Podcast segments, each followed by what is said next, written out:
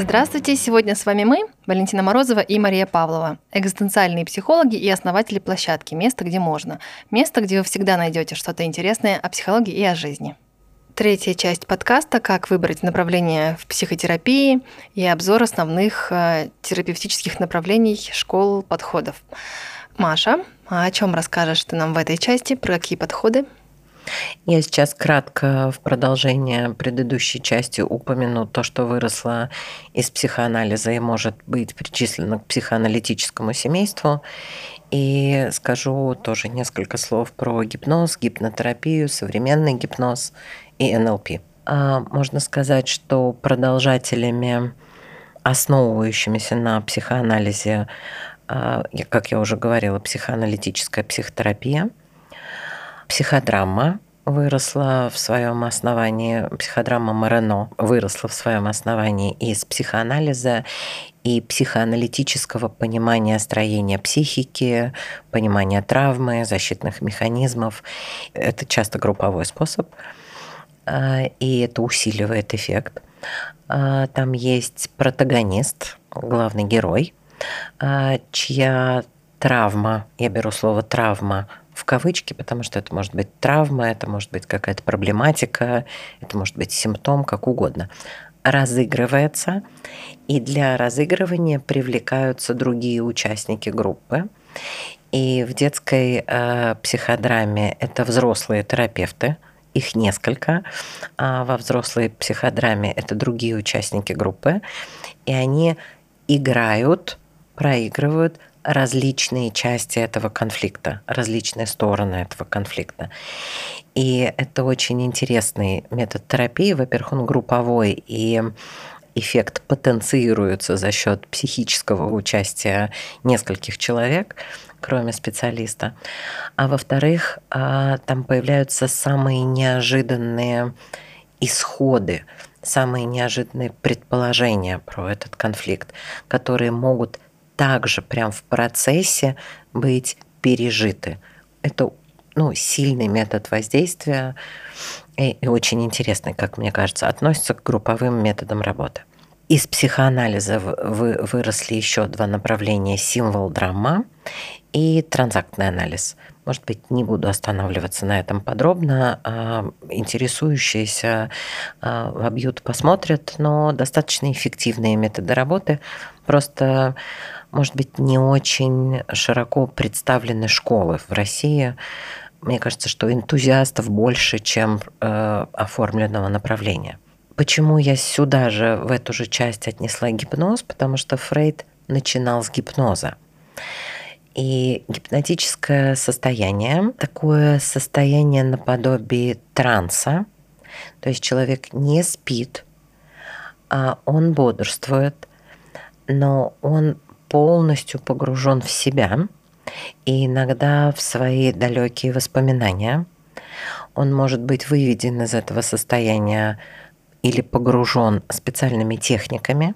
И иногда гипноз позволяет получить доступ к переживаниям, минуя сопротивление, в том числе минуя те самые психические защиты, о которых мы говорили в предыдущем, коротко очень, в предыдущем подкасте. То есть это такой прямой, как будто бы, доступ к бессознательному. Все не так красиво и просто, как я сейчас объяснила, потому что приблизительно 30% людей легко могут быть подвержены гипнозу, то есть у них есть вот эта гипногенная, я бы сказала, часть, внушаемость. Остальным 70 будет сложнее, будет очень сильное сопротивление тому самому мозгоправству, вмешательству в мою психическую деятельность. Будет очень часто бывает много тревоги, что я не смогу контролировать, что со мной происходит, что, в общем, оправдано. Ходят легенды про то, что под гипнозом человека можно заставить делать все, что угодно, в том числе непотребные, противоправные и так далее действия. Это почти не имеет под собой никакой реалистичной основы, потому что вот там вот глубоко, так глубоко, где можно пошуровать ручками и поменять хорошее на плохое, нельзя залезть никому. к этому доступа нет. Это действительно очень трудная работа. Подобраться к этому хорошему, плохому, глубинному очень долго. Просто гипнозом не получится. И человек будет автоматически защищать себя от того, что ему навредит. То есть, приказ в гипнозе «поди убей Пупкина» не сработает, если у человека исходно есть в сверх-я, в суперэго, установка «не убий». Не получится ее преодолеть. То есть это миф скорее. Ты рассказываешь так, как-то так красиво про гипнотерапию, и тогда, может быть, и зачем психоанализ, другие подходы? Пошел на гипнотерапию, тебе все подправили без твоего участия. Правда, вокруг гипноза очень много мифов, легенд, фокусники этим часто, иллюзионисты пользуются. Это, такой немножко эффект пыль в глаза. На глубинном уровне нужно много работать с гипнозом, чтобы изменения были, а сопротивление будет все-таки довольно значительным.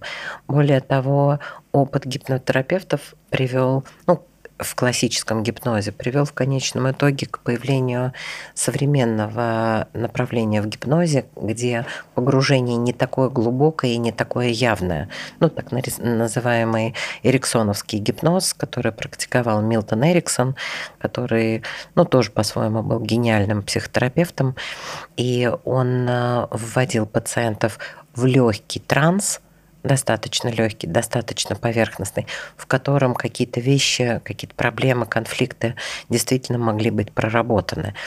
Но психика сопротивляется. Психика усваивает все-таки в основном только то, что принято сознанием и может быть встроено в «я» как свое.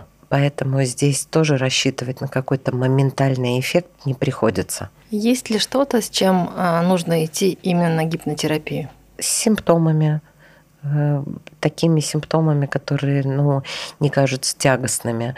Но, опять же, статистика говорит о том, что навязчивости не очень поддаются, панические атаки не очень поддаются. Локализованные небольшие фобии поддаются лечению в гипнозе или в эриксоновском гипнозе вполне себе хорошо.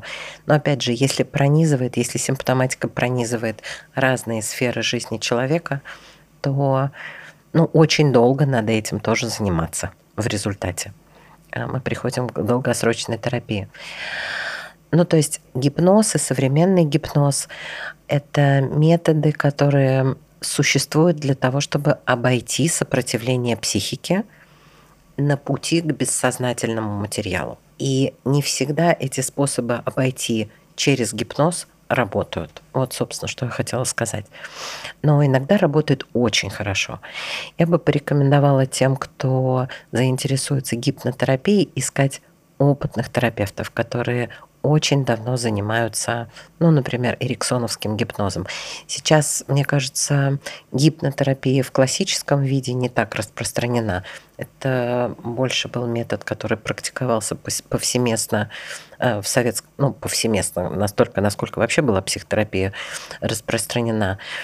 Это был основной психотерапевтический метод до того, как начали приезжать в Россию иностранные учителя. В гештальте, в психоанализе мои учителя приехали. Это были 90-е годы. До этого был классический гипноз, и эриксонский гипноз тоже привезли в 90-е другие иностранные учителя. Из эриксоновского гипноза, в свою очередь, выросло направление, которое гремело гораздо больше. Это нейролингвистическое программирование. Его уже совершенно никак невозможно отнести к имеющим связи, корни с психоанализом, то есть совсем никак. Это были два специалиста, лингвист и математик, Бендлер и Гриндер, которые попытались разобрать на составные части работу Милтона Эриксона и попытаться систематизировать, что же он делал, что он был так эффективен. И они создали свое направление нейролингвистическое программирование, которое, по сути, сейчас, по крайней мере, звучит, за исключением некоторых фокусов, очень близко к когнитивно-поведенческому подходу. То есть неэффективное, неадаптивное, должно быть трансформировано в эффективное и адаптивное. Поведение, мышление, реакции – это не так важно. А с помощью довольно большого, широкого набора технических приемов, которые можно подобрать к каждой конкретной ситуации. И то, что хорошо усвоилось, то есть новый, хороший, условный поведенческий рефлекс при формировании якорится, а тот, который был неэффективным, он дезавуируется разными техническими приемами. В общем, как мне кажется, мог бы быть вполне эффективным методом психотерапии, его используют психотерапевты, но обычно нелперов сманивают в рекламу и тому подобное, в продвижение, в маркетинг. Они хорошо играют словами и хорошо знают способы вот этого быстрого, легкого наведения транса, быстрого, легкого доступа к человеческим желаниям и влечениям. В рекламе это пользуется огромной популярностью. А в терапии, может быть, это не так эффективно. То есть это скорее метод, который помогает заставить что-то сделать, да, чем метод, который глубинно трансформирует причины наших страданий. Сюда же решила отнести в эту часть рассказ о гештальт-терапии. Ну, во-первых, потому что одной из теоретических предпосылок является тоже психоанализ. И еще, может быть, потому что это, как мне кажется, один из самых распространенных видов психотерапии в России. Гештальт-подход очень-очень распространен в России. Так исторически сложилось, приезжало много тренеров. Эта теория прижилась, ее подхватило сразу много энтузиастов, она доступна. Сейчас есть несколько школ гештальт-терапии в России, и достаточно много гештальт-терапевтов, их легко найти. Основано это направление Фрицем Перлзом. Он был американцем, но немцем по происхождению. И теоретическая база, как я уже сказала, на основе пересмотренных Перлзом положений классического фрейдовского психоанализа и некоторых элементов гештальт-психологии, поставившего в свой центр понятие гештальта, то есть целостности, несводимой к сумме отдельных элементов. А также в гештальт-терапии довольно много пересечений с экзистенциальным и другими гуманистическими подходами. Его также можно отнести и к гуманистическим подходам тоже, потому что гуманистические ценности были очень важны для Перлза. Здоровая личность, согласно Перлзу, это личность полностью и осознанно контролирующая собственную жизнь, собственное поведение, то есть личность целостная, интегрированная. Но опять мы приходим к тому же, в силу тех или иных обстоятельств интеграция личности может нарушаться. Собственно, гештальт-терапия изучает, почему и как это происходило, происходит.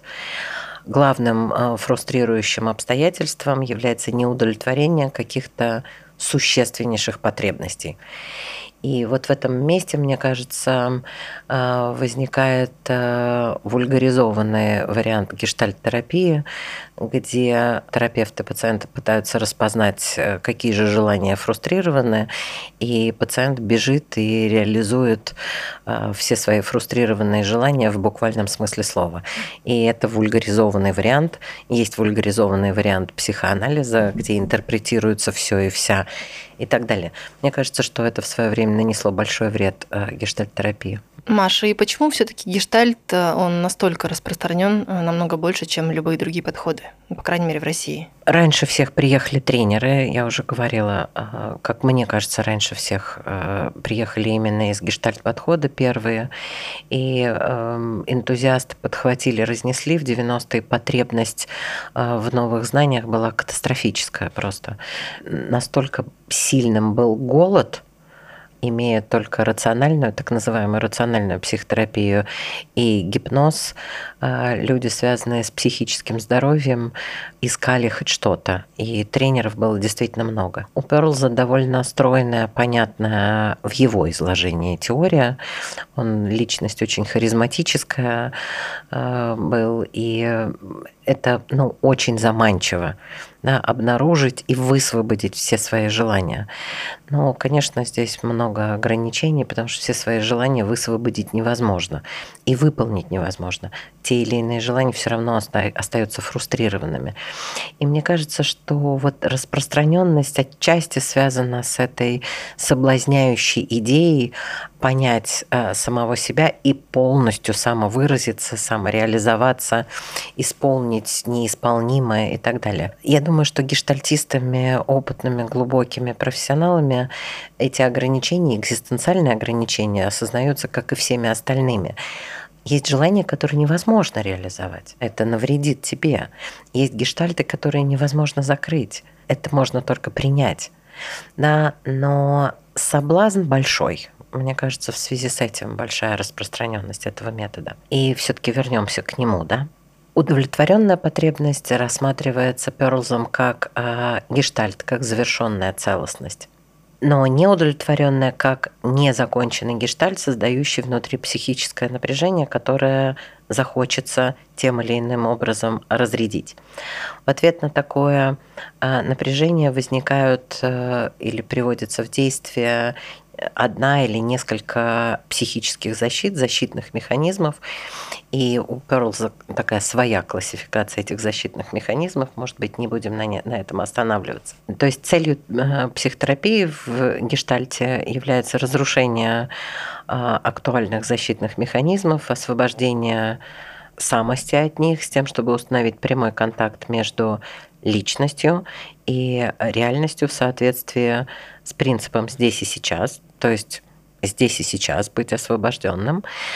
И гештальт-терапия является подчеркнуто патогенетической, то есть опирающейся только на механизм возникновения конфликта, симптома. И гештальт-терапия дистанцируется от характерного для психоанализа стремления к установлению и ликвидации причин расстройства. То есть и в гештальте меньше внимания уделяется взаимоотношениям переноса, контрпереноса, то есть отношениям, идущим из далекого детства.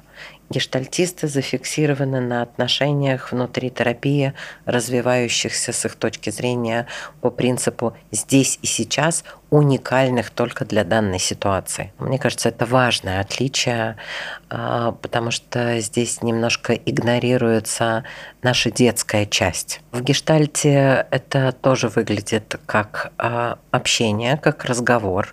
Это отличает от гипноза гештальт-терапию, конечно, и отличает от подходов, где у терапевта очень главная ведущая роль, экспертная, советующая, рекомендующая и так далее. В гештальте много техник такого игрового взаимодействия, которые вскрывают конфликты, помогают их обнаружить, чем-то пересекающиеся с психодраматическими техниками. Ну, то есть это довольно эффективный метод работы. Характерной особенностью гештальт-терапии как психотерапевтического направления является открытость, неортодоксальность. Терапевт не берет на себя какую-то очень специфическую роль. Гештальтисты легко интегрируют разные подходы, способы. Ну, может быть, это еще позволяет быть этому подходу таким эффективным. Ну и мой стандартный вопрос: с какими проблемами лучше идти в гештальт-терапию?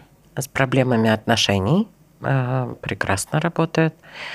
Там, где есть клинические симптомы, депрессия, панические атаки, обсессивно-компульсивное расстройство, тоже можно, может быть достаточно эффективным. Семейные проблемы, проблемы реализации в профессии, карьерные, проблемы, ощущаемые как сложно включиться в собственную жизнь, не чувствую свою жизнь полноценной.